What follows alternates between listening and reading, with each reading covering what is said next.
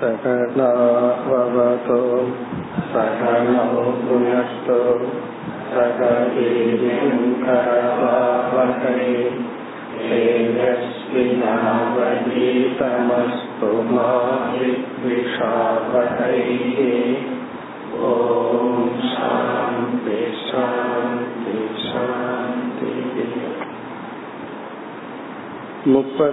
श्लोकम्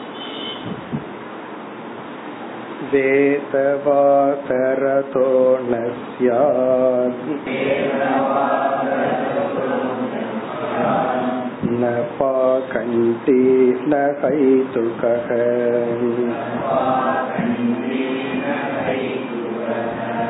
शुष्कपातविवादेन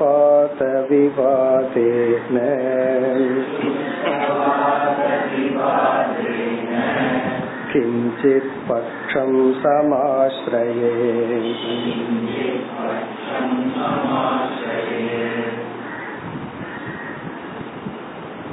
ஞான நிஷ்டை அடைந்தவன் அவிதி கோச்சர சந்நியாசி ஆகின்றான் என்ற கருத்தை பகவான் குறிப்பிட்டார் சந்நியாச ஆசிரமத்திற்கு வந்தவர்களுக்கும் அந்த ஆசிரமத்தினுடைய சொதர்மங்கள் கடமைகள் இருக்கின்றன. அந்த கடமைகளை செய்வதன் மூலம் அவர்கள் மன தூய்மையை அடைந்து மேல்நிலைக்கு செல்கிறார்கள். ஆனால் ஞான நிஷ்டை அடைந்தவனுக்கு மோட்சத்தை அடைந்தவனுக்கு எந்த விதமான கடமைகளும் இல்லை. காரணம் அவசியமும் இல்லை. அவனுடைய சித்த சுத்தி என்ற லட்சியமும் அவனுக்கு இல்லை. ஞானம்ங்கிற லட்சியமும் இல்லை. இப்ப அவனுடைய நிலை என்னன்னா அவர்களை பகவான் அவிதி கோச்சர சந்நியாசி. சந்நியாசிக்கான அடையாளங்களே வெளி தோற்றத்தில் இருக்காது. அவர்கள் எப்படி இருப்பார்கள்? அதை சென்ற வகுப்பில் பார்த்தோம். புதக பாலவத் கிரீடே. அந்த ஞானியானவன் குழந்தையை போல் விளையாடி கொண்டு இருப்பான் அப்படின்னா குழந்தைய போல ராகத்வேஷ இல்லாமல் வாழ்ந்து கொண்டு மகிழ்ச்சியாக இருப்பான் குஷலக ஜடவத் சரே பல திறமைகளை உடையவன் எந்த திறமையும் அற்றவனை போல சாதாரணமாக ஒரு ஜடத்தை போல இருப்பான் பிறகு வதே உண்மத்தவன் மனநோயில் இருப்பவன் எப்படி அர்த்தமில்லாமல் பேசுகின்றானோ அதே போல் இவன் பேசுவான். இதனுடைய அர்த்தம் என்ன? இவன் வந்து பைத்தியகாரனை போல பேசுவான் அர்த்தம் இல்ல இவன் வந்து அமைதியாக இருப்பான். உன்னை பேசி உன்னை அடையணுங்கிறது கிடையாது. நிகழ்காலத்தில் இருப்பான்னு பார்த்தோம். பிறகு நைகமக கலாச்சாரத்தை எப்படி நடந்து கொள்ள வேண்டும் என்று அனைத்தையும் தெரிந்தவன் கோச்சரியாம் பசுவை போல அவன் மிக சாதாரணமாக இருப்பான். இதை தொடர்ந்து அடுத்த ஸ்லோகத்தில் இது எல்லாருக்கும் பொதுவான ஒரு உபதேசம். முதல் வரிய பார்த்து முடிச்சோம். வேதவாத ரதோ ந சியாத் கர்ம காண்டத்தில் இவன் மூழ்கி இருக்க கூடாது யார்னா? வேதாந்தத்திற்கு வந்தவன் வைராகியத்தை அடைந்தவனை பற்றி பகவான் சொல்றார். அதாவது வந்து இவனுக்கு சித்த சுத்தி வேணும் கர்ம யோகம் வேணும்னா இவன் கர்ம காண்டத்துல இருக்கலாம். ஆனா ஆன்மீகத்துக்குள்ள வந்து வைராகியத்தில் இருப்பவனுக்கு கர்மகாண்டம் பயனில்லை. பிறகு ந பாகண்டி ந பாகண்டி சியாத் பாகண்டி என்றால் தர்மத்திற்கு விரோதமாக நடப்பது. வேத விருத்த ஆச்சாரமா. அப்படி இருக்க கூடாது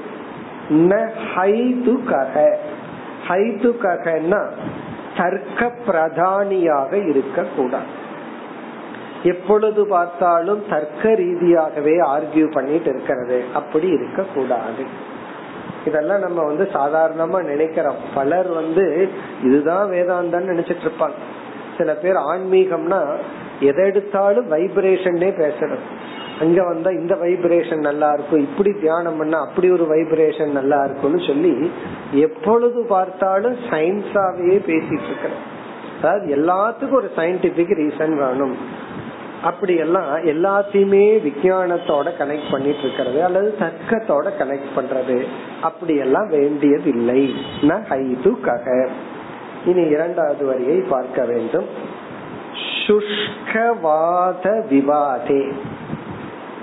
விவாதம் அப்படின்னா ஆர்குமெண்ட் வாத விவாதம் அப்படின்னா ரெண்டு பேர் ஆர்கியூ பண்ணிட்டு இருக்காங்க ஏதோ ஒரு விஷயத்துல. அந்த ஆர்குமெண்டினுடைய கடைசி பலன் என்னன்னா சுஷ்கம் அப்படின்னா பிரயோஜனமற்ற. அதனுடைய எண்டு ரிசல்ட் வந்து ஒரு பிரயோஜனம் கிடையாது. சுஷ்கவாத விவாதே. இப்ப யாரோ ரெண்டு பேர் கடைசியா எந்த பிரயோஜனமும் இல்லாத ஒரு விஷயத்துல ஆர்கியூ பண்ணிட்டு இருக்காங்க. இவன் என்ன பண்ணணும்னா ந கிஞ்சித் பக்ஷம் சமாசிரயே எந்த பக்கமும் இவன் சேர்ந்து கொள்ள கூடாது இது சன்னியாசிக்கு மட்டுமல்ல எல்லாத்துக்கும் தான். கிஞ்சித் பக்ஷம்னா யாராவது ஒரு பக்கம் ந சமாசிரயே இவன் சேர்ந்து கொண்டு வாதம் செய்து கொண்டிருக்க கூடாது இப்ப சுஷ்கவாதம் அப்படின்னா பிரயோஜனம் இல்லாத ஆர்குமெண்ட் அதுல அந்த வாதத்துல வந்து இவனும் ஒரு பக்கம் சேர்ந்து கொள்ள கூடாது இப்ப ரெண்டு பேர் ஆர்கியூ பண்றாங்க. ஒருத்தர் வந்து பேய் இருக்குங்கிறார் இனி ஒருத்தர் பேய் இல்லைங்கிறார். ரெண்டு பேரும் பேய்த்தனமா ஆர்கியூ பண்ணிட்டு இருக்காங்க. இவர் என்ன பண்ணணும்னா இவரை பொறுத்த வரைக்கும் அந்த பேய் இருந்தாலும் சரி அந்த பேய் இல்லாட்டியும் சரி அந்த பேய் நிஜமாலுமே வந்தா இவர் அந்த பேய பார்த்து தத்துவமசின்னு உபதேசிக்க போறார். நீ பேய் அல்ல நீ பிரம்மன்னு சொல்ல போற. ஆகவே பேய் ஒண்ணு இருந்தா என்ன? இல்லாட்டி என்ன? இதெல்லாம் என்னன்னா சுஷ்கவாதம் பிரயோஜனம் இல்லாத சுஷ்கம்ங்கிற வார்த்தைக்கு டிரான்ஸ்லேஷன் வந்து வறண்டு போன. சுஷ்கம்னா காஞ்சு போனன்னு அர்த்தம். வஸ்திரம் சுஷ்கம் அப்படின்னா காஞ்சிருச்சுன்னு அர்த்தம். இந்த வறண்ட வாதம் சொல்றோம்ல அதுதான். வறண்டு போன பிரயோஜனம் இல்லாத வாதம். யாராவது செஞ்சிட்டு இருந்தா அதுல இவர் வந்து எந்த பட்சமும் சேரக்கூடாது. அதுல வந்து ஒரு வாதம் ஈஸ்வரன் இருக்காரா இல்லையா? அதுவுமே இவருடைய ஆங்கிள் சுஷ்கவாதம் தான். பகவான் இருக்காரா இல்லையா? அப்படி யாராவது ஆர்கியூ பண்ணிட்டு இருந்தா இங்க என்ன சொல்ற பகவான்? நீ எந்த பக்கமும் சேர்த்துக்க வேண்டாங்கிற. பகவான் இருக்குங்கிற பட்சத்திலையும் வாதாடாத இல்லைங்கிற பட்சத்திலையும் வாதாடாத. காரணம் என்னன்னா இது வாதாடி புரிகிற விஷயம் அல்ல ஆர்குமெண்ட்ல பகவானுடைய அஸ்தித்துவத்தை ஒருத்தனுக்கு புரிய வைக்க முடியாது. அது ஸ்ரத்தையினாலதான் அஸ்தித்துவத்தை புரிஞ்சு பிறகு உபதேசத்தினாலதான் அவர் எப்படி இருக்காருங்கிற உண்மையை உணர முடியுமே தவிர ஆர்குமெண்ட்ல அறிவை கொடுக்கவே முடியாது. ஒரு வாதத்துல நம்ம வந்து அறிவை கொடுக்க முடியாது. இனி ஒருத்தர் வாய அடைக்கலாமே தவிர ஆனாலும் அவர் கொஞ்ச நேரத்துல இவன் என்ன வேணாலும் பேசலான்ட்டு போயிடுவானே தவிர பிரயோஜனம் இல்லை. ஆகவே எந்த ஒரு வாதத்திலும் தலையிட வேண்டாம். இது வந்து சந்நியாச தர்மம் மட்டுமல்ல எல்லாத்துக்கும் பொதுவான தர்மம். இனி மேலும் அடுத்த ஸ்லோகத்துல ஒரு சந்நியாசியாக இருப்பவன் பின்பற்ற வேண்டிய வேறு சில பண்புகள் வேறு சில வேல்யூஸ் அத பகவான் சொல்றார். அடுத்து முப்பத்தி ஓராவது ஸ்லோகம் नोक्ति जेत जनाद्धीरः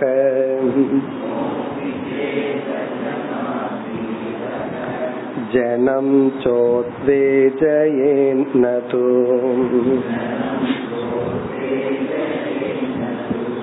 अतिवातां स्थितिक्षेत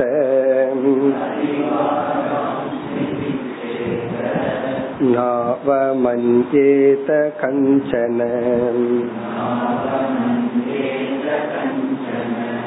देहमुद्दिश्य पशुवत्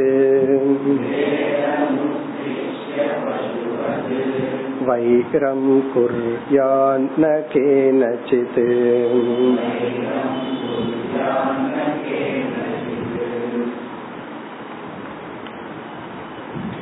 இந்த ஸ்லோகத்தில் வருகின்ற பண்புகள் உண்மையிலேயே எல்லோருக்கும் பொருந்தும். இது சந்நியாசிக்கு மட்டும் உபதேசிக்கின்ற பண்பு அல்ல. எல்லாருக்கும் இது தேவைதான். மேபி சன்னியாசிக்கு கொஞ்சம் எக்ஸ்ட்ராவா தேவைப்படலாம் அவ்வளவுதான். ஆகவே இது வந்து எல்லா மனிதர்களுக்கும் தேவைப்படுகின்ற இருக்க வேண்டிய ஒரு பண்பு வேல்யூ இந்த ஸ்லோகத்தினுடைய சாராம்சம் வந்து ஸ்ட்ராங் மைண்ட் உறுதியான மனதுடன் நீ இருக்க வேண்டும். அதுதான். உறுதியான மனசு தேவை. யாருக்கு தேவைனா ஒரு எண்பது வயசுக்கு மேல தேவை அல்லது சன்னியாசிக்கு தான் தேவைன்னு இல்லை எல்லாருக்குமே உறுதியான மனம் தேவை. அத வந்து பகவான் சொல்கின்றார். இது எல்லாமே கீதையில மற்ற இடங்கள்ல மீண்டும் மீண்டும் வருகின்ற கருத்தை பகவான் மீண்டும் மீண்டும் சொல்கின்றார். முதல் வரியில உலகத்திடமிருந்து உன்னை நீ பாதுகாத்துக்கொள். அதாவது உலகத்திலிருந்து நீ டிஸ்டர்ப் ஆகாத. ரொம்ப ஸ்ட்ராங்கா இரு அப்படிங்கிற ஃபர்ஸ்ட் அதாவது உலகம் வந்து எந்த விதத்திலையும் உன்னை வந்து பாதிக்காமல் உலகத்தினால நீ பாதிக்காம இரு. யாருகிட்டையும் அடி வாங்காத. அதுதான் பாயிண்ட் உலகத்திலிருந்து உன்னை நீ பாதுகாத்துக்கொள். முதல் வரியில முதல் பகுதி. அடுத்தது யாரையும் நீ அடிக்காத. உலகத்தை நீ தொந்தரவு பண்ணாத. உலகத்துக்கு நீ கஷ்டம் கொடுக்காத. உலகத்திடமிருந்து நீ கஷ்டத்தை எடுத்து கொள்ளாதே. சில பேர் வந்து நான் கஷ்டத்தை கொடுக்க மாட்டேன். யாரு வேணாலும் எனக்கு கஷ்டத்தை கொடுக்கட்டும். அதை வாங்கிக்கிறேன்னு ஆர்கியூ பண்ணுவார்கள் நினைப்பார்கள். அதுவும் வேண்டாம். உலகத்திலிருந்து நீ துயரப்படாதே. உலகத்துக்கு நீ துயரத்தை கொடுக்காதே. இது யாருக்கு வேணும்? எல்லாருக்கும் தேவைதான். அத இங்க பகவான் சொல்ற ந உத்விஜேத ஜனாத் தீரக. தீரக ஒரு தீரன். இந்த இடத்தினுடைய ஃப்ளோ ஒரு சந்நியாசி அல்லது ஒரு சாதகன் ஒரு தீரன். ஜெனாத் மக்களிடம் இருந்து ஜனங்களிடம் இருந்து மனிதர்களிடம் இருந்து ந உத்விஜேத. ந உத்விஜேத என்றால் டிஸ்டர்ப் ஆக கூடாது துயரப்படக்கூடாது சங்கடப்படக்கூடாது. அதாவது வருத்தி கொள்ள கூடாது மற்றவங்களிடம் இருந்து நீ எந்த விதத்திலையும் பாதிக்க கூடாது உத்விஜேதன பாதிக்கப்படுதல். ந உத்விஜேதன நீ பாதிக்கப்படாதவனாக இருக்க வேண்டும். அப்படின்னு என்ன செல்ஃப் ப்ரொடெக்ஷனை பத்தி சொல்ற. உன்ன நீ பாதுகாத்துக்க அதுக்கு என்னென்ன பண்ணணுமோ அதை பண்ணு இப்ப யாராவது வந்து உன்னை அடிக்க வந்தா அதை என்ன எப்படி அதை பாதுகாத்துக்கணுமோ அதை பாதுகாத்துக்கோ. ஆகவே வந்து இங்க டிஃபென்ஸ பத்தி சொல்ற. ஹாவ் அ டிஃபென்ஸ்ங்கிற உனக்கு ஒரு டிஃபென்ஸ் வச்சுக்கோ. யாரிடத்திலிருந்தும் எந்த விதத்திலையும் உனக்கு பாதிப்பு வராம நீ பார்த்துக்கொள். ரொம்ப பேர் வந்து அஹிம்சா சன்னியாசினா யாரு வேணாலும் என்ன அட்வான்டேஜ் வேணாலும் எடுத்துக்கலாம் அப்படின்னு நினைக்கிற மாதிரி நினைக்கிறார்கள். அப்படி கிடையாது. உன்னை நீ ப்ரொடெக்ட் பண்ணிக்கோ. யாரிடத்திலிருந்தும் உன்னை நீ துயரத்துக்கு உட்படுத்தி கொள்ளாதே. சரி அடுத்தது ஜனம் உத்வேஜயே நது. ஜனம் மனிதர்களை ந உத்வேஜயே து. அதே சமயத்தில் மனிதர்களை ஜனம் மனிதனை மக்களை ந உத்வேஜயே நீ துயரப்படுத்தாதே. நீ சங்கடப்படுத்தாதே. நீ வந்து கஷ்டப்படுத்தாதே. மக்களிடமிருந்து நீ கஷ்டப்படாத மக்களை நீ கஷ்டப்படுத்தாத எந்த விதத்திலும். இங்க அன்கண்டிஷன்ல பகவான் சொல்றார். இதெல்லாம் வந்து பனிரெண்டாவது அத்தியாயத்துல பக்தி யோகத்திலையும் பகவான் சொன்னார். பராபக்தன் வந்து மற்றவர்களையும் துயரப்படுத்த மாட்டான் மற்றவர்களிடமிருந்தும் துயரப்பட மாட்டான். இது வந்து எல்லாத்துக்கும் பொதுவான வேல்யூ நீ வந்து மற்றவங்களையும் கஷ்டப்படுத்தாத மற்றவங்களிடமிருந்தும் கஷ்டப்பட்டு கொள்ளாதே.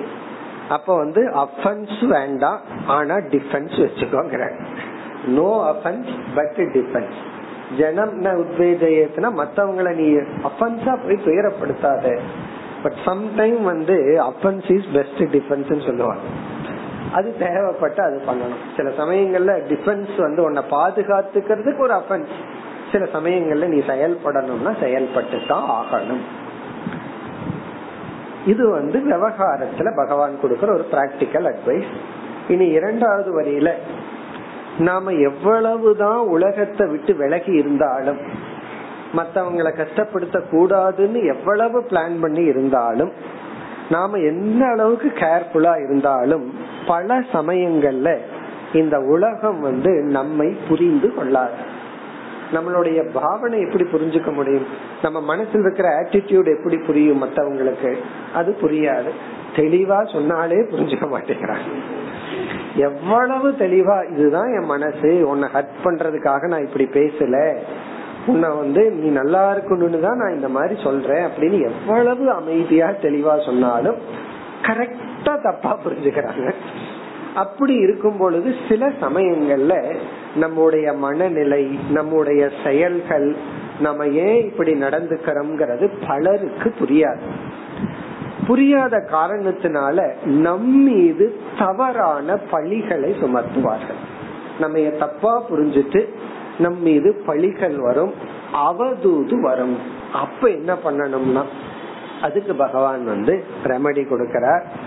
அதிவாதான் திதிக்ஷேத. திதிக்ஷேத அப்படிங்கறதா இங்க ரெமடி அதிவாதான்.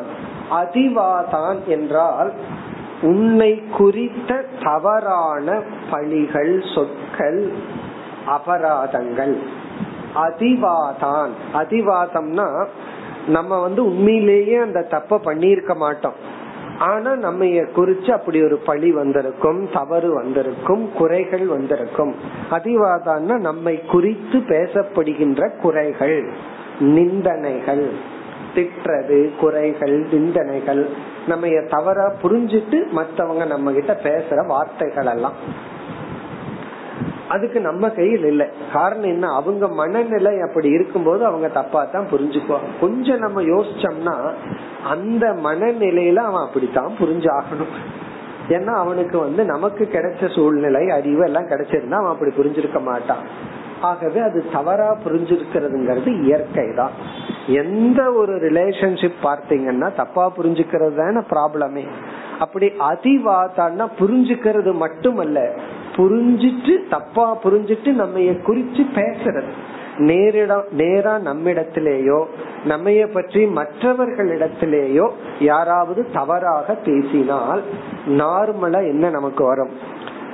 நம்ம வந்து எங்கிட்ட உண்மை இருக்கு. நான் அந்த ஆட்டிடியூட்ல இத செய்யல அப்படி பேசல அப்படி பண்ணல. என்ன எப்படி அவன் சொல்லலாம்னு சொல்லி நேச்சுரலா கோபம் தான் வரும். அல்லது நான் திருப்பி அந்த மாதிரி பண்ணுவேன்னு பழி வாங்குற என்ன வரும். கோபம் வரும். சம்டைம் வருத்தம் வரும். என்ன புரிஞ்சுக்கலையே. அப்படியெல்லாம் நமக்கு வேதனை வரலாம் கோபம் வரலாம் பழி வாங்குற உணர்ச்சி வரலாம். அந்த நேரத்துல உனக்கு என்ன வரணும்? அத சொல்ற திதிக்ஷேத. சகித்துக்கொள் பொறுத்துக்கொள். அதுதான் ரெமடிங்கிற வேற வழியே கிடையாது. நீ சகிச்சுக்கணும். நீ பொறுத்து கொள்ள வேண்டும். அதாவது நம்ம பற்றி பழி சொற்கள் தவறா புரிஞ்சுக்காம இருக்கிறதுக்கு என்ன முயற்சி பண்ணணுமோ அதை பண்ணித்தான் ஆகணும். அதற்கு அப்பாற்பட்டு நம்முடைய முயற்சிக்கு அப்பாற்பட்டு ஒருத்தருக்கு வந்து சரியான அறிவு வரணும்னு ரொம்ப முயற்சி பண்ணி அவங்கள எஜுகேட் பண்றோம். ஆனா அதுக்கு மேல முயற்சி பண்ணி தப்பா தான் புரிஞ்சுக்குவேன். அப்படிங்கும் பொழுது உன்னை உன்னை பத்தி நான் தப்பா தான் பேசுவேன். இது வந்து அறிவுனால அல்ல. பல சமயத்துல பொறாமைனால கோபத்தினால பழி வாங்குற உணர்ச்சினால வேணும்னே ரெஃப்யூஸ் டு அண்டர்ஸ்டாண்ட் சொல்லுவாங்க. வேணும்னே தப்பா புரிஞ்சுட்டு யாராவது நம்மளைய தவறாக பேசினால் அவதூது பேசினால் பழித்தால் ஆசவத்தையும் கூட பழிக்கலாம். அப்படி பழித்து அவதூதாக தவறாக பேசினால் திதிக்ஷேத நீ சகித்துக்கொள். அவங்களோட அறியாமைய பார்த்து சகித்துக்கொள். அப்ப என்ன வேல்யூ பகவான் சொல்றார்? யாராவது உன்னை பத்தி கமெண்ட் பண்ணுனா தப்பா பேசிட்டா அத பொறுத்துக்கோ. சரி நார்மலா என்ன பண்ணுவோம்? நீ எவ்வளவு டிகிரியில பேசுனியோ அதுக்கு மேல டிகிரியா நான் பேசுவேன். ஏன்னா அப்படித்தானே அந்த தவறான சொற்கள் எல்லாம் அடி அடி மேல அடியுது. நீ இந்த அளவுக்கு கெட்ட வார்த்தை பேசினா அதுக்கு மேல ஒரு எக்ஸ்ட்ராவா நான் திருப்பி பேசுவேன். அப்ப அதுக்கு மேல எக்ஸ்ட்ராவா நான் பேசுவேன்னு இப்படி போகுதே. அப்ப நீ என்ன பண்ண கூடாதுன்னா அவமன்யேத கஞ்சன. யாரையும் நீ அவமதித்து பேசக்கூடாது. கஞ்சன யாரையும் ந அவமன்யேத அவமரியாதையுடன் நீ பேச வேண்டாம். மற்றவங்க உன்னை பேசிக்கிட்டோம் அப்ப நீ பொறுத்துக்கோ நீ திரும்பி பேச வேண்டாம். ந அவமன்யேதனா மற்றவர்களை அவமதிக்கின்ற சொற்கள் அல்லது ஜீவன் சிந்தனை செயல்களை நீ செய்யாதே. மற்றவங்களை நீ புண்படுத்தும் சொல்லை பயன்படுத்தாதே. அது எப்படி தெரியும்? எந்த வார்த்தையெல்லாம் மத்தவங்கள புண்படுத்தும்னு எப்படி கண்டுபிடிச்சுக்கிறதுனா எந்த வார்த்தையெல்லாம் கேட்டா நீ புண்படுவாயோ எந்த வார்த்தையெல்லாம் உன்னை புண்படுத்தியதோ அந்த வார்த்தையை நீ பயன்படுத்தாது. அது ரொம்ப சுலபம். எந்த நமக்கே தெரியும் எந்த வார்த்தையெல்லாம் நம்ம புண்படுத்துதுன்னு. அந்த வார்த்தையை நீ பயன்படுத்தாதே. சில பேர் பிறப்ப குறிச்சு பெற்றோரை குறிச்சு எல்லாம் தவறான வார்த்தைகளை எல்லாம் பயன்படுத்துறது. அது எதையும் நீ பயன்படுத்தாதே. ந அவமன்யேத கஞ்சன. கஞ்சன யாரையும் ந அவமன்யேத துன்பப்படுத்தாதே சொல்லால். இதெல்லாம் வந்து எல்லாருக்கும் இருக்க வேண்டிய காமன் வேல்யூ மேபி சன்னியாச ஆசிரமத்துக்கு வந்தா கொஞ்சம் எக்ஸ்ட்ராவா இருக்கணும். ஏன்னா நம்மளுடைய அறிவு வளர வளர ஆசிரமம் மேல போக போக கிரிட்டிக்ஸ் அதிகமாயிட்டே போகும். நம்ம புரிஞ்சுக்காதவங்க அதிகமாயிட்டே இருப்பாங்க. குழந்தையா இருக்கும்போது யாரும் நம்ம கண்டுக்க மாட்டாங்க. ஸ்டூடெண்ட் ஆன உடனே குறை சொல்றதுக்கு கொஞ்சம் பேர் வந்துருவாங்க. டீச்சர்ஸ் வந்துருவாங்க. பையன் சரியில்லை அப்படின்னு சொல்லி ஃபேமிலி மெம்பர் ஆயிட்டான்னு சொன்னா மற்ற ஃபேமிலி மெம்பர் எல்லாம் குறை சொல்றதுக்கு அதிகமாயிட்டாங்க. ரிட்டையர்ட் ஆயிட்டா போச்சு அவ்வளவுதான். எல்லாம் இருக்காங்க குறை சொல்றதுக்கு. இன்னும் இல்லாதவன் எல்லாம் வந்து குறை சொல்லிட்டு இருப்பான் சன்னியாசி ஆயிட்டா அதே போலதான் அதையும் புரிஞ்சுக்க மாட்டார்கள். ஆகவே உன்னுடைய ஆசிரமம் அதிகமாக அதிகமாக உன்னை அவதூது செய்ய உன்னை அவமானப்படுத்த படுத்துகின்ற ஸ்கோப்பே அதிகமாக இருக்குங்கிறார் பகவான். அப்ப என்னன்னா அதையெல்லாம் நீ பொறுத்து கொள்ள வேண்டும். இனி கடைசி வரையில் தேக முத்திஷ்ய பசுவது வைரம் ந குறியாத் கேன சிது. பசுவது மிருகங்களை போல. இந்த மிருகங்கள் வந்து தன்னுடைய உடலை யாராவது பாதிச்சா உடலுக்கு யாராவது ஒரு கஷ்டத்தை கொடுத்தா உடனே அதுக்கு கோபம் வந்துடும் ஒரு நாய் இருக்கு அது பேசாம படுத்திருந்தா நம்மளும் பேசாம போனா அது பார்த்துட்டு பேசாம இருக்கும். கல் எடுத்து எரிஞ்சோம்னு வச்சுக்குவாங்க சும்மா இல்லாம. உடனே என்ன பண்ணும்? அதுக்குன்னு ஒரு சவுண்ட் இருக்கு அதோட நம்ம பக்கத்துல வரும். அப்படி எந்த ஒரு மிருகத்தையுமே உடல் அளவுல அத போய் அதுக்கு தொந்தரவு பண்ணணும்னா உடனே அது வந்து திதிக்ஷேத அப்படின்ட்டு பேசாம இருக்காது. அவனை பாவம் மன்னிச்சு பேசாம விடலாம். அப்படின்ட்டு அந்த மிருகத்துக்கு அதெல்லாம் தெரியாது. அதே போல ஒரு மிருகத்துக்கு கிடைக்கிற உணவை நம்ம எடுத்துட்டோம். ஒரு நாய்க்கு வந்து குடுக்கற மாதிரி கொடுத்துட்டு எடுத்து பாருங்க அதுக்கு கோபம் வரும். அப்படி ஒரு மிருகத்துக்கு கிடைக்கிற உணவை நம்ம கொடுக்காம இருந்தாலும் அல்லது அதனுடைய உடலை நம்ம வந்து தொந்தரவு பண்ணுனா உடனே அந்த மிருகத்துக்கு நம் மீது ஒரு வைரம் ஒரு பகைமை ஏற்பட்டு விடும் காரணம் என்ன? அதனுடைய ஏரியாக்குள்ள போய் அதனுடைய உடலை தொந்தரவு பண்ணிட்டோம்னா அதுக்கு தர்மம் அதுதான். இந்த மிருகத்துக்கு அதுதான் தர்மம். உடனே அது என்ன பண்ணும்? ஒரு பகைமைய மனசுல வச்சுட்டு அது நம்மை பழிவாங்கும். சிலதெல்லாம் சொல்லுவாங்க. அது உண்மையோ பொய்யோ தெரியல. இந்த யானைய ஒரு முறை அடிச்சுட்டு அது மனசுல வச்சுட்டு வந்து பழி வாங்கும்பாங்க நம்ம எத்தனையோ கற்பனை பண்ணி வச்சிருக்கிறோம். நேஷனல் ஜாகிரபி பாத்தீங்கன்னா எல்லாம் தலைகீழா இருக்கும். நம்ம எத்தனை நினைச்சிருக்கிறோமோ அதுக்கு ஆப்போசிட்டா இருக்கு. சிங்கத்தை பத்தி ரொம்ப கற்பனை பண்ணி வச்சிருக்கிறோம். பார்த்தோம்னா தெரியாதுன்னா சோம்பேறி அனிமல் அது. அது ஒரு பெரிய திருட அது போய் வேட்டையாடாது ஆண்டவங்களுக்கு இருந்து திருடிட்டு வந்து சாப்பிட்டு இருக்கோம் இப்படி மிருகங்களை பத்தி எத்தனையோ விஷயங்கள் இருக்கு. ஆனா பொதுவா எந்த ஒரு மிருகமுமே தன்னுடைய சரீரத்துக்கும் இருப்பிடத்துக்கும் உணவுக்கு யாராவது ஒரு கஷ்டத்தை கொடுத்துட்டா உடனே அதுக்கு ஒரு பகைமை ஏற்பட்டு அது வந்து ரிட்டாலியேட் பண்ணும். இங்க பகவான் என்ன சொல்றார்? அது போல நீ நடந்து கொள்ளாதே. அதுதான். தேகம் உத்திஷ்ய பசுவத்து பசுவத்துனா மிருகத்தை போல. தேகம் உத்திசிய ஒரு மிருகமானது தன்னுடைய உடலுக்கு வருகின்ற நலன் கேட்டின் அடிப்படையில் வைரம். ஒரு பகை உணர்ச்சியை மற்றவர்கள் மீது அது வளர்த்தி கொள்ளும். அதாவது மிருகம் வந்து மற்றவங்க மீது வர்ற பகை உணர்வுக்கு காரணம் என்னன்னா தேகம் உத்திசிய உடலின் அடிப்படையில். இந்த உடலுக்கு யாராவது வந்து ஒரு கஷ்டத்தை கொடுத்துட்டா உடனே அந்த மிருகத்துக்கு பகைமை உணர்வு வந்துடும் உடலுக்கு யாராவது சுகத்தை கொடுத்துட்டா அந்த மிருகம் அப்படியே வாழாட்டிட்டு வரும். அப்படி தேகம் உத்திசிய உடலின் அடிப்படையில் பசுவை போல மிருகத்தை போல வைரம் ந குறியாத் பகைமையை வளர்த்தி கொள்ளாதே. பகை உணர்வை நீ எந்த ஜீவராசிகளிடமும் வளர்த்தி கொள்ளாதே.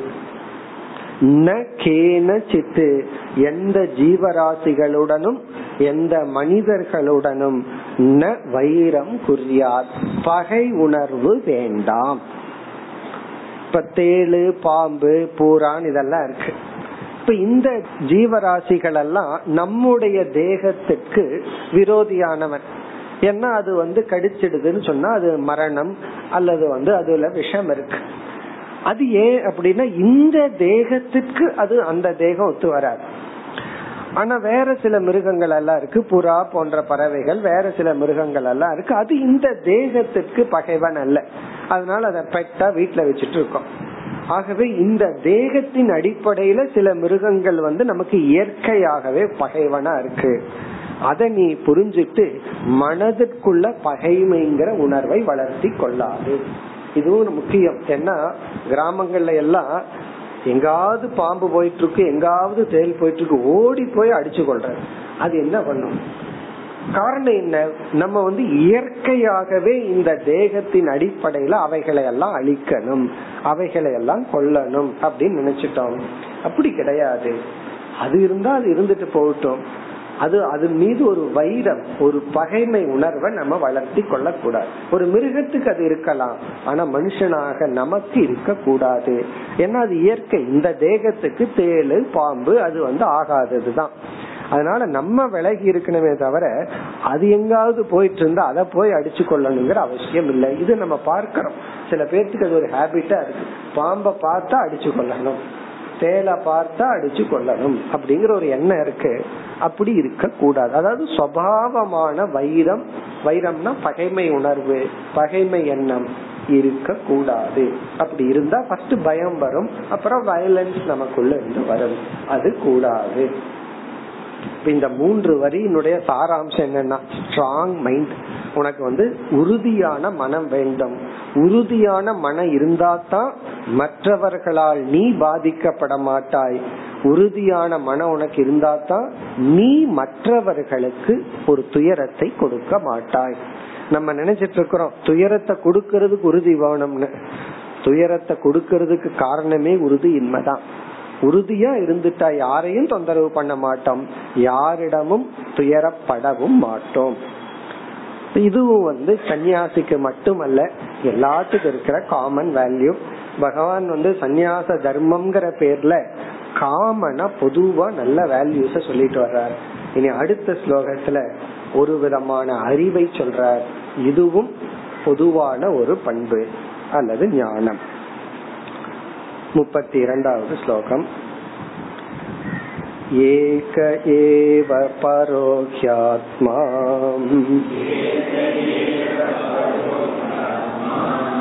भूतेष्वात्मन्यवस्थितः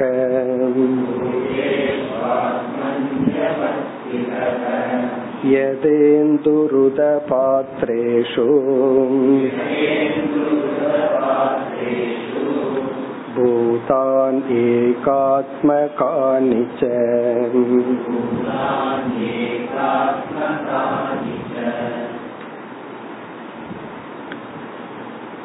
இந்த ஸ்லோகத்தில் பகவான் ஒரு அறிவை கொடுக்கின்றார் ஒரு ஞானம் ஆகவே இது வேல்யூவான ஸ்லோகம் அல்ல ஒரு ஃபேக்ட் ஒரு உண்மையை பகவான் சொல்றார் ஒரு யதார்த்த அறிவை பகவான் கொடுக்கிறார் எதற்குனா இந்த அறிவோடு நீ இருந்தாதான் சென்ற ஸ்லோகத்துல சொன்ன பண்புகளை எல்லாம் பின்பற்ற முடியும்.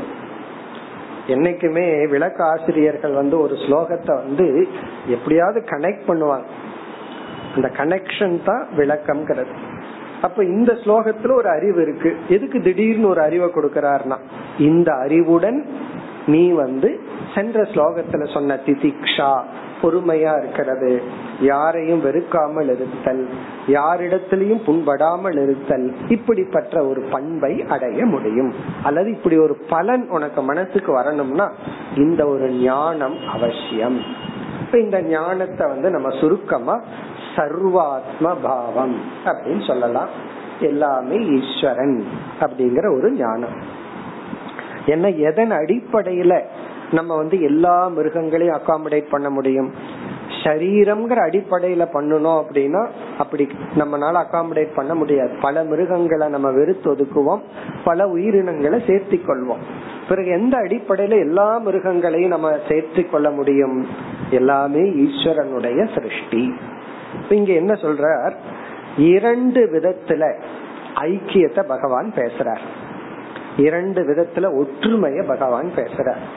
ஒரு விதமான ஒற்றுமை வந்து இப்ப நம்ம எல்லாருடைய உடலுக்குள்ளயும் உணர்வு பூர்வமா ஒரு சைத்தன்ய சொரூபம் இருக்கிறத நம்ம அக்செப்ட் பண்ணித்தான் ஆகணும். அதாவது எல்லாருடைய ஜீவராசிகளுக்குள்ளயும் அறிவு சொரூபமாக சைத்தன்ய சொரூபமா ஒரு தத்துவம் இருக்கு. அதத்தான் நம்ம ஆத்மா அழியாதது சச்சிதானந்தம் எல்லாம் சொல்றோம். இப்ப இங்க வந்து ஃபர்ஸ்ட் என்ன சொல்றார் பகவான்? உன்னுடைய உடலுக்குள் இருக்கிற ஆத்மாவும் அதாவது அறிவு சுரூபமும் சித் சுரூபமும் என்னுடைய உடம்புக்குள் இருக்கிற அந்த சித் சுரூபமும் ஒன்றுதான்.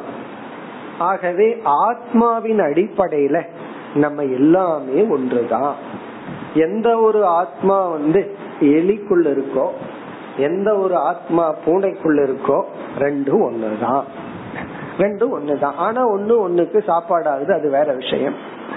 இரண்டும் ஒன்றுதான்.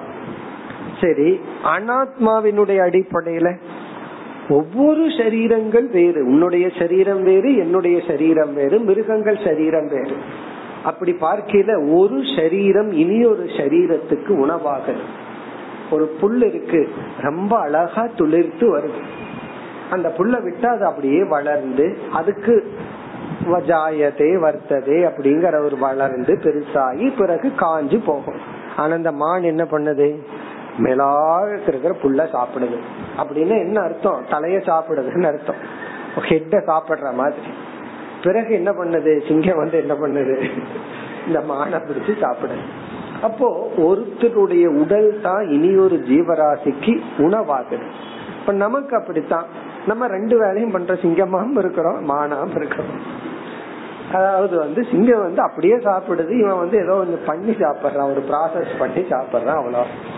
அப்ப மனுஷன் வந்து என்ன பண்றான்? ஒரு உடல் இனி ஒரு உடலை சாப்பிட்டு இருக்கு அப்படி பார்க்கையில அப்படி ஒரு பரந்த நோக்கில பார்க்கையில எல்லாமே அன்னமயத்தினால ஆன உடல்கள் தான். இப்போ உடல்கள் அடிப்படையில உன்னுடைய உடல் என்னுடைய உடல்ங்கிறது வேறு இல்லை. ஏற்கனவே ஒரு பிரார்த்தனைய நான் சொல்லியிருக்கேன். ஏதோ ஒரு கிளாஸ்ல அதாவது ஒருத்தர் வந்து பிரார்த்தனை பண்றார். நம்ம பிரம்மார்ப்பணம்னு பண்றது போல அவர் வந்து என்ன பிரார்த்தனை பண்றாருன்னா அவரு சாப்பிடுற சாப்பாடு இருக்கே அது வந்து இனி ஒரு மிருகத்தினுடைய உடல். மாம்சத்தை சாப்பிடுறாரு. ஆடோ மாடோ ஏதோ ஒண்ணு சாப்பிடுற அப்படி சாப்பிடுறதுக்கு முன்னாடி ஒரு ப்ரே பண்ற என்ன பிரேயர்னா எந்த ஒரு இறை சக்தி பலகீனமான உன்னை பலமான எனக்கு உணவாக்கியதோ அதே இறை சக்தி என்னை பலமான ஒன்றுக்கு இரையாக்கட்டும் அப்படின்னு ஒரு பிரேயர் பண்ற சுபீஸ்தல வர்ற ஒரு பிரேயர் காரணம் என்ன? நான் வந்து ஒரு மாமிசத்தை சாப்பிடுறேன். ஏன்னா நான் பலமானவன் நீ பலகீன. அதனாலதான் என் பிளேட்ல நீ இருக்க. பிறகு அந்த எந்த ஒரு சக்தி உன்னை என்னோட பிளேட்டு கொண்டு வந்துச்சோ அதே சக்தி என்னை இனியொருத்தனுடைய பிளேட்டுக்கு கொண்டு போகட்டும். இப்படி நினைச்சிட்டு சாப்பிடுறாராம். அப்படின்னு என்ன? நானும் ஒரு காலத்துல உணவாவே ஆக. இது ஒரு சர்வாத்ம பாவம். அத வந்து இந்த ஸ்லோகத்துல பகவான் சொல்றார். அதாவது உடலினுடைய அடிப்படையிலும் நம்ம எல்லாம் ஒண்ணுதான். என்னுடைய உடல் இன்னைக்கு வந்து உன்னுடைய உடலை சாப்பிடுது. நாளைக்கு இந்த உடலை இனி ஒண்ணு சாப்பிட போகுது. எப்படி சாப்பிடும்னா நம்ம எரிச்சுட்டாங்கன்னா சாம்பல் ஆகி அது என்ன ஆகும்னா அந்த சாம்பல் எல்லாம் மரம் செடி கொடிகளுக்கு உரமாகும். அந்த காலத்துல பல விதத்துல டிஸ்போஸ் பண்ணிட்டு இருந்தாங்க. மீன்களுக்கெல்லாம் உணவாகணும்னா ஆத்துல போடுறது ஒரு பழக்கம். அல்லது மலையில போய் பாடியை உருட்டி விடுவாங்களாம். மற்ற பறவைகளுக்கு கழுகுக்கெல்லாம் உணவாகட்டும்னு. பூமியில புதைச்சாலும் கூட அதுவும் மற்ற இதுக்கு உரமாகி உணவாகின்றது. அப்படி உடலின் அடிப்படையிலும் நம்ம எல்லாத்துக்கும் ஒரே உடல் தான் ஆத்மாவின் அடிப்படையில் நாம் எல்லாம் ஒன்றுதான். என்ற ஒரு சர்வாத்ம பாவத்துடன் இந்த உலகத்துல வந்து யாரிடமும் துயரப்படாமல் யாரையும் துயரப்படுத்தாமல் ஒருவன் இருக்க வேண்டும். இனி இந்த ஞானம் என்ன? முதல் வரியில வந்து ஆத்மாவின் அடிப்படையில ஐக்கியத்தை சொல்ற ஏக ஏவ பரோக்யாத்மா பரக ஆத்மா. மேலான அழியாத சச்சிதானந்த சொரூபமான ஆத்மா.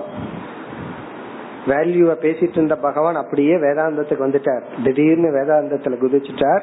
பரக ஆத்மா. பரக ஆத்மான சித் சொரூபம். ந சிதாபாசக. சிதாபாசன் அல்லாது சித் சொரூபமான ஆத்மா ஏகக. ஒரே ஒரு ஆத்மா தான் ஒரே ஒரு ஆத்மா தான் பூதேஷு அவஸ்திதக. பூதேஷுனா எல்லா ஜீவராசிகளுக்குள்ளும் பூதேஷுனா அனைத்து ஜீவராசிகளினுடைய உடலுக்குள்ளும் அவஸ்திதக குடிகொண்டிருக்கின்றது.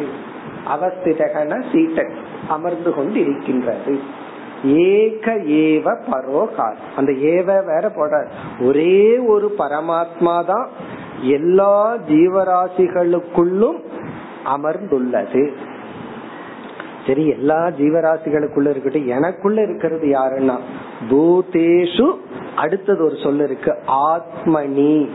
ஆத்மனினா தன்னிடத்திலும். இங்க ஆத்மனினா ஸ்வ அவரவர்களுடைய உடலில் என்னுடைய உடலிலும்.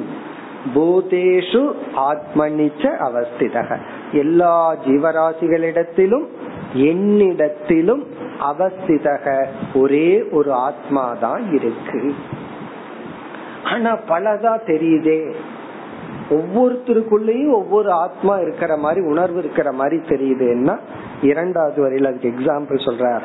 யதா இந்து உத பாத்ரேஷு. யதா எவ்விதம்? இந்து. இந்துகு அப்படின்னு சொன்னா மூன் நிலவு நிலா. உதம் உத பாத்திரம். உதம் அப்படின்னு உதகம் அப்படின்னு சொன்னா தண்ணீர்.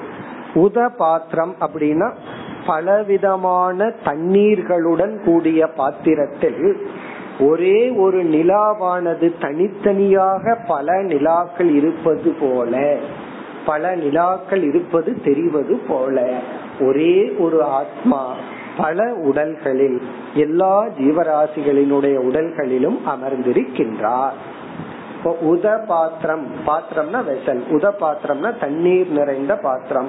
யதா இந்துகு அவஸ்திதக. எப்படி நிலாவானது?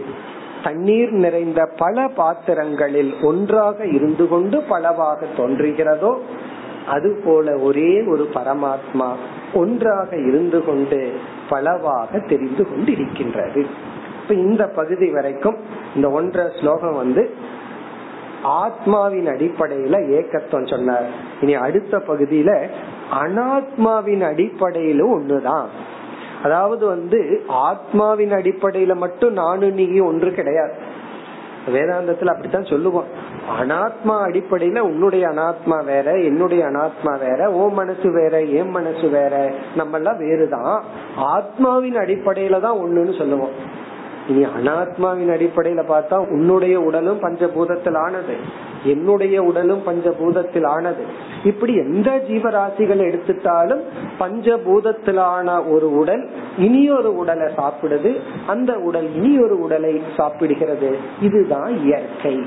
ஆகவே இந்த உடல் சாப்பிடப்படுவது சாப்பிடுவது.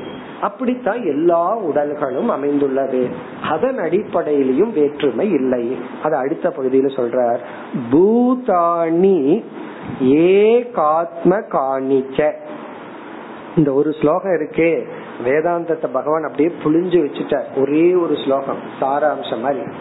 வேதாந்தத்தினுடைய சாரமே இந்த ஒரு ஸ்லோகத்துல இருக்கு. அதாவது பூதானி அப்படின்னா உடல்கள். முன்ன பூதேஷுனா உடல்களுக்குள் அப்படின்னு பார்த்தோம். எல்லா உடல்களுக்குள்ளும் ஒரே ஒரு ஆத்மா தான் இருக்கு அப்படின்னு சொன்னார். இங்க பூதானி உடல்களும் ஏகாத்மகாணி ஒரே தன்மையுடன் கூடியதுதான். ஏகாத்மகாணி அப்படின்னா ஒரே நேச்சர் தான். உடல்களுக்குள்ளும் வேற்றுமை இல்லை. எதன் அடிப்படையிலனா? இந்த இடத்துல பஞ்சபூதத்தை கொண்டு வந்துடணும் பஞ்சபூதத்தின் அடிப்படையில பார்த்தா என்னுடைய உடம்புலயும் பஞ்சபூதம் இருக்கு. உன்னுடைய உடம்புலயும் பஞ்சபூதம் இருக்கு. அந்த பஞ்சபூதத்தினுடைய ப்ரப்போர்ஷன் வேணா மாறி இருக்கலாம்? என்னுடைய உடம்புல வந்து கொஞ்சம் வெயிட் அதிகமா இருக்கலாம். பிருத்திவி தத்துவம் கொஞ்சம் அதிகமா இருக்கலாம். சில பேர்த்துக்கு எப்பொழுது பார்த்தாலும் வயிற்றுல கேஸ் இருந்துட்டே இருக்கும். உன்னுடைய உடம்புல கொஞ்சம் வாயு தத்துவம் அதிகமா இருக்கலாம். சில பேர் எப்பொழுது பார்த்தாலும் டென்ஷனா இருப்பாங்க. கொஞ்சம் அக்னி தத்துவம் அதிகமா இருக்கலாம். சில பேர் உடம்புல ஒண்ணுமே இருக்காது ஆகாச தத்துவம் அதிகமா இருக்கலாம். அல்லது புத்தி கொஞ்சம் எம்டியா இருக்கலாம். அப்படி வந்து இந்த ப்ரொபோர்ஷன் வேரியே தவிர எல்லாம் என்னன்னா பஞ்சபூதங்கள் தான். ரொம்ப அழகா ஒரே சொல்லல சொல்லிட்டார். பூதானி அப்படின்னா உடல்களும் அனைத்து ஜீவராசிகளுடைய உடல்களும் ஏகாத்ம காணி ஒரே தன்மையுடன் கூடியதுதான். ஏக ஆத்மகான ஆத்மகான தன்மை. ஏக ஆத்மகான ஒரே தன்மை. என்ன தன்மைனா? பஞ்சபூதத்தில் ஆனது அப்படிங்கிற ஒரு தன்மை. இனி ஒரு தன்மை சொல்லணும். எல்லா உடலுக்கும் காமனா இருக்கிற ஒரு தன்மை பஞ்சபூதத்தில் ஆனது இனி ஒரு தன்மை என்னன்னா அந்த உடல் இனி ஒரு உடலை சாப்பிடுது அந்த உடல் இனி ஒரு உடலை சாப்பிடுகிறது. அதாவது ஒரே உடல் இப்ப நம்ம உடல் வந்து மற்ற உடலை சாப்பிட்டு வர்றோம். வெஜிடேரியனா இருந்தா மற்ற உடலான காய்கறிகளை சாப்பிட்டு இந்த உடல் வருது. பிறகு நாளைக்கு இந்த உடல் அதே காய்கறிக்கு போகுது. வெஜிடேரியன் சாப்பிட்டா காய்கறிக்கு போகும். நான் வெஜிடேரியன் சாப்பிட்டா அதே நாய் நெறிக்கு தான் போகணும். என்னன்னா வேற மிருகங்களுக்கோ உடலுக்கோ போகுது அப்படி வந்து இந்த உடல் எல்லாருடைய உடலும் உணவாகவும் உணவை உட்கொண்டு வாழ்கின்றதாகவும் உள்ளது. பஞ்சபூதங்களாகவும் உள்ளது. இந்த அறிவு எதுக்கு சொல்ற? இதை நீ உணர்ந்து உடலில் வேற்றுமையை கொள்ளாதே. அதாவது என்னுடைய மனுஷ சரீரம் உயர்ந்தது. இந்த மற்ற பூச்சி மிருகம் நாய் சரீரம் எல்லாம் கீழானதுன்னு நீ நினைக்காத. அந்த லெவலுக்கு ஏன் போகணும்? மனுஷ சரீரத்துக்குள்ளேயே கற்பனைய ஒரு ஜாதின்னு ஒன்ன கற்பனை பண்ணிட்டு. இந்த உடல் இந்த ஜாதிய சேர்ந்தது. இந்த ஜாதிய வந்து ஸ்தூல சரீரத்துல எந்த இடத்துல போடலாம்? யோசிச்சு பாருங்க யோசிச்சு பார்த்தா அது சூக்ம சரீரத்தினுடைய ஒரு ஒரு மோகம். கற்பனை மனதுனால கற்பனை பண்ணிட்டதனுடைய உபாதியை தவிர ஸ்தூல உடல்ல கிடையாது. ஸ்தூல உடல்ல ஏ குரூப் பி குரூப் ஏபின்னு வேணா பிரிக்கலாம். ஆனா வந்து ஜாதி இதுல பிரிக்கிறது? அப்படி மனிதன் வந்து தனக்குள்ள உடலிலும் ஆத்மாவிலும் வேதத்தை வச்சுக்கிறதுனாலதான் இவனுக்கு பொறுமை. இதெல்லாம் இல்ல. இந்த அறிவுடன் இவன் இருக்க வேண்டும். இப்ப இந்த ஸ்லோகமும் ஒரு அழகான வேதாந்தா ஸ்லோகம். இனி அடுத்தது வந்து முப்பத்தி மூன்று अलब्ध्वा न विषीदेत काले कालेशनं क्वचित्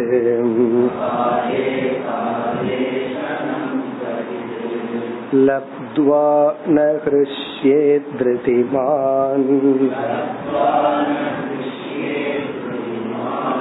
उभयं दैवतन्त्रितम्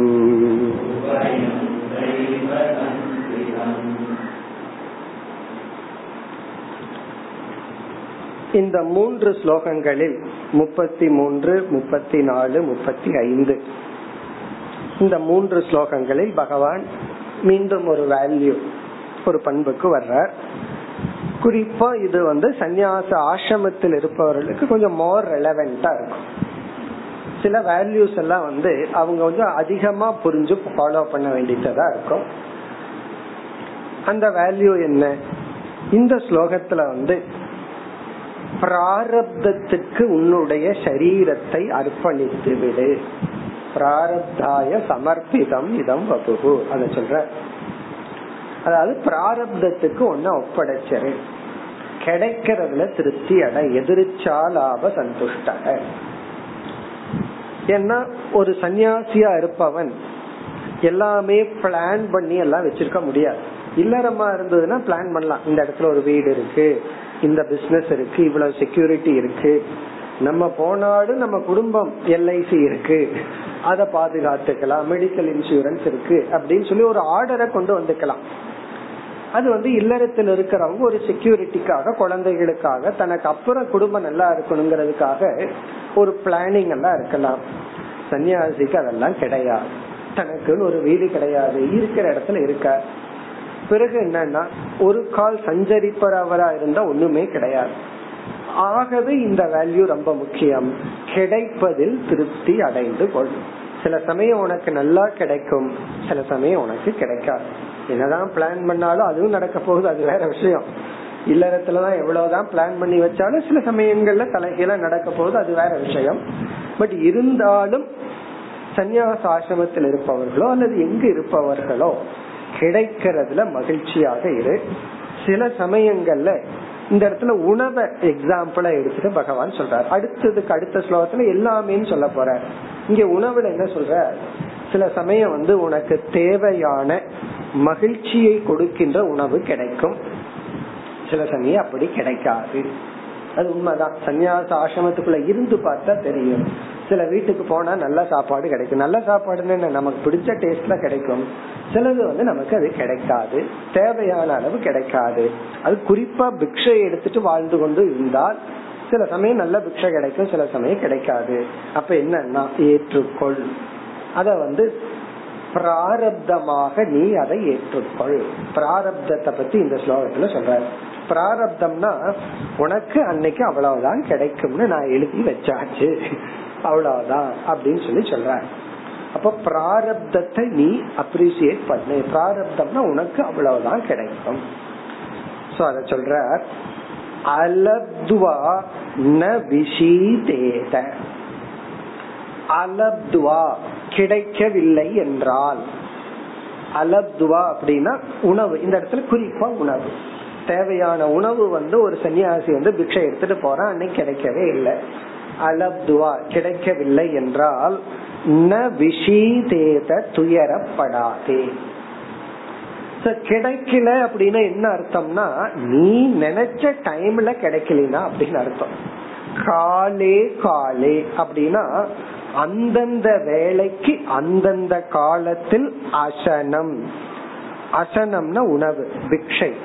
குவச்சித் கொஞ்சமாவது அந்தந்த வேலையில உனக்கு கிடைக்கவில்லை என்றால் இல்லறத்துல எல்லாம் நார்மலா இந்த ப்ராப்ளம் இருக்காது. ஏன்னா டைமிங் எல்லாம் இருக்கு. அந்த நேரத்துல நம்ம ப்ரிப்பேர் பண்ணி சாப்பிடலாம். நமக்குன்னு ஒரு கிச்சன் இருக்கு வீடு இருக்குன்னா நம்ம ஒரு டைம் வச்சுக்கலாம். ஒரு மணிக்கு சாப்பிடுவேன் எட்டு மணிக்கு சாப்பிடுவேன் நல்லா பிரேக்ஃபாஸ்ட் டின்னர் எல்லாம் பிளான் பண்ணி அதுக்கு தகுந்த மாதிரி பண்ணலாம். இது பிக்ஷை எடுக்கிறதெல்லாம் அப்படி கிடையாது. கரெக்டா ஒரு மணிக்கு பிக்ஷை எல்லாம் கிடைக்காது. இவர் பதினோரு மணிக்கு நடக்க ஆரம்பிச்சாதான் இவர் எங்காவது இருப்பாரு சொசைட்டி எங்காவது இருக்கும் போய் பிக்ஷை கிடைக்கணும். நேரத்துல கிடைக்காது. வீட்டுல வந்து கொஞ்ச நேரம் கழிச்சு வான்னு சொன்னா இல்ல எனக்கு இப்பதான் வேணும்னு சொல்ல முடியாது. ஆகவே சன்னியாசியாக இருந்தால் காலே காலே குறிப்பிட்ட தேவையான நேரத்தில் அசனம் உணவானது அலப்துவா கிடைக்கவில்லை என்றால் ந விஷீதேத மனதிற்குள் துயரப்படாதே. உடம்பளவுல ஒரு டிஸ்கம்ஃபர்ட் இருக்கத்தான் இருக்கும். அதை அக்செப்ட் பண்ணிக்கோ. ஆனா மனசுக்குள்ள நீ வந்து வருத்தப்பட்டு இருக்காது. எனக்கு கிடைக்கலையே. என்ன எப்ப எந்த பிறவியில செஞ்ச பாவமோ? நான் அல்லது வேற ஒரு டைலாக் எல்லாம் இருக்கு. எனக்கு தெரிஞ்ச எந்த பாவமும் பண்ணல. இந்த மாதிரி எல்லாம் ரெகுலர் டைலாக் இருக்கு. இனி எனக்கு எனக்கு சாப்பாடு கிடைக்கல. அப்படி எல்லாம் நீ வந்து ஒரி பண்ணிட்டு இருக்காத. சரி இரண்டாவது வரி லப்துவா கிடைச்சதுன்னு வச்சுக்குவோமே அதான் மிஷ்டாண்ணம்னு சொல்லுவாங்க சமஸ்கிருதத்துல. மிஷ்டாண்ணம் அப்படின்னு சொன்னா வெரைட்டி ரைஸ் தக்காளி சாதம் தான் இரு சாதம். அதெல்லாம் உங்களுக்கு சொல்ல வேண்டாம். எல்லா விதமான சாதங்களும் அவனுக்கு கிடைச்சதுன்னு வச்சுக்கோமே. இவனுக்கு என்ன பிடிக்குமோ அதெல்லாம் கிடைச்சது. லப்துவா ந திருதிமான். ரொம்ப ஓவரா சந்தோஷப்படாது. திருதிமான் என்றால் இந்த உறுதியான மனதையுடைய இந்த சன்னியாசியானவன் ந ஹிருஷ்யேத் இந்த ஹிருஷ்யேத்ங்கிற வார்த்தையும் ஆழ்ந்த மனசுல நீ ரொம்ப சந்தோஷப்பட்டுறாத. ஏன்னா அடுத்த வேலை உனக்கு இல்லாம போகும். இந்த வேலை கிடைச்சிருக்கு அவ்வளவுதான். அல்லது அடுத்த நாள் இல்லாம போகும் அல்லது அடுத்த மாசம் இல்லாம போகும் அல்லது அடுத்த வருஷம் இல்லாம போகும். உனக்கு இப்ப கிடைச்சிருக்கு அவ்வளவுதான். ரொம்ப சந்தோஷப்பட்டுறாத. காரணம் என்ன? சரி எந்த அறிவை எடுத்துட்டு எந்த ஒரு ஞானத்தின் அடிப்படையில நான் ரொம்ப சந்தோஷமும் படக்கூடாது நான் ரொம்ப துயரமும் படக்கூடாது. அந்த அறிவை கொடுக்கிறார். உபயம் தெய்வ தந்திரதம்.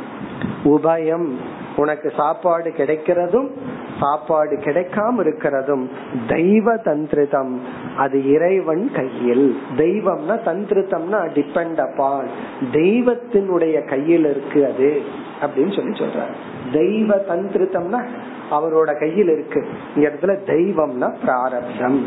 உன்னுடைய பிராரப்தத்தினுடைய கையில் இருக்கு. அல்லது தெய்வத்தினுடைய கையில் இருக்கு. அதனாலதான் யாராவது சாப்பாடு போட்டா அவங்க போடலன்னு நினை போடுறாங்கன்னு நினைக்காத தெய்வம் கொடுக்குதுன்னு நினைச்சுக்கோ. கொடுக்கல அப்படின்னாலும் தெய்வம் கொடுக்கலன்னு நினைச்சுக்கோ. தெய்வ தந்திரம் தெய்வம்னா இறைவன். இறைவன்னா பிராரப்தம். தந்திருத்தம்னா அவருக்கு கையில இருக்கு. இத நீ புரிஞ்சுட்ட அப்படின்னா உனக்கு வந்து சோகமும் வராது. அதாவது நீ துள்ள மாட்டாய் துவள மாட்டாய். துள்ளாதே துவளாதே. அவ்வளவுதான். நீ வந்து கிடைச்சிடுதேன்னு சொல்லி ஆடாத. ஏன்னா என்னைக்கு வேணாலும் பறி போகலாம். இது வந்து சன்னியாசிக்கு மட்டுமல்ல எல்லாத்துக்கும் தான். அதாவது எல்லா சொத்து இருக்கலாம். இவன் எவ்வளவு வேணாலும் சாப்பிடலாம் இருக்கலாம். திடீர்னு பிபிய பாப்பா பிளட் டெஸ்ட் பாப்பார் சுகர் முன்னூத்தி ஐம்பதுல போய் நிக்கும். அப்புறம் என்னன்னா இது அதை விட கொடுமை. இல்லாம சாப்பிடாம இருக்கிறத விட வீட்டில் இருக்கிறவங்க எல்லாம் ஸ்வீட்டை சாப்பிட்டு இருப்பாங்க அந்தந்த பெஸ்டிவல் வரும்போது அந்தந்த ஸ்வீட்டை செஞ்சு செஞ்சு சாப்பிடுவார்கள். இவர் வந்து நானே ஸ்வீட் பர்சன் உட்கார்ந்துட்டு இருப்பார்.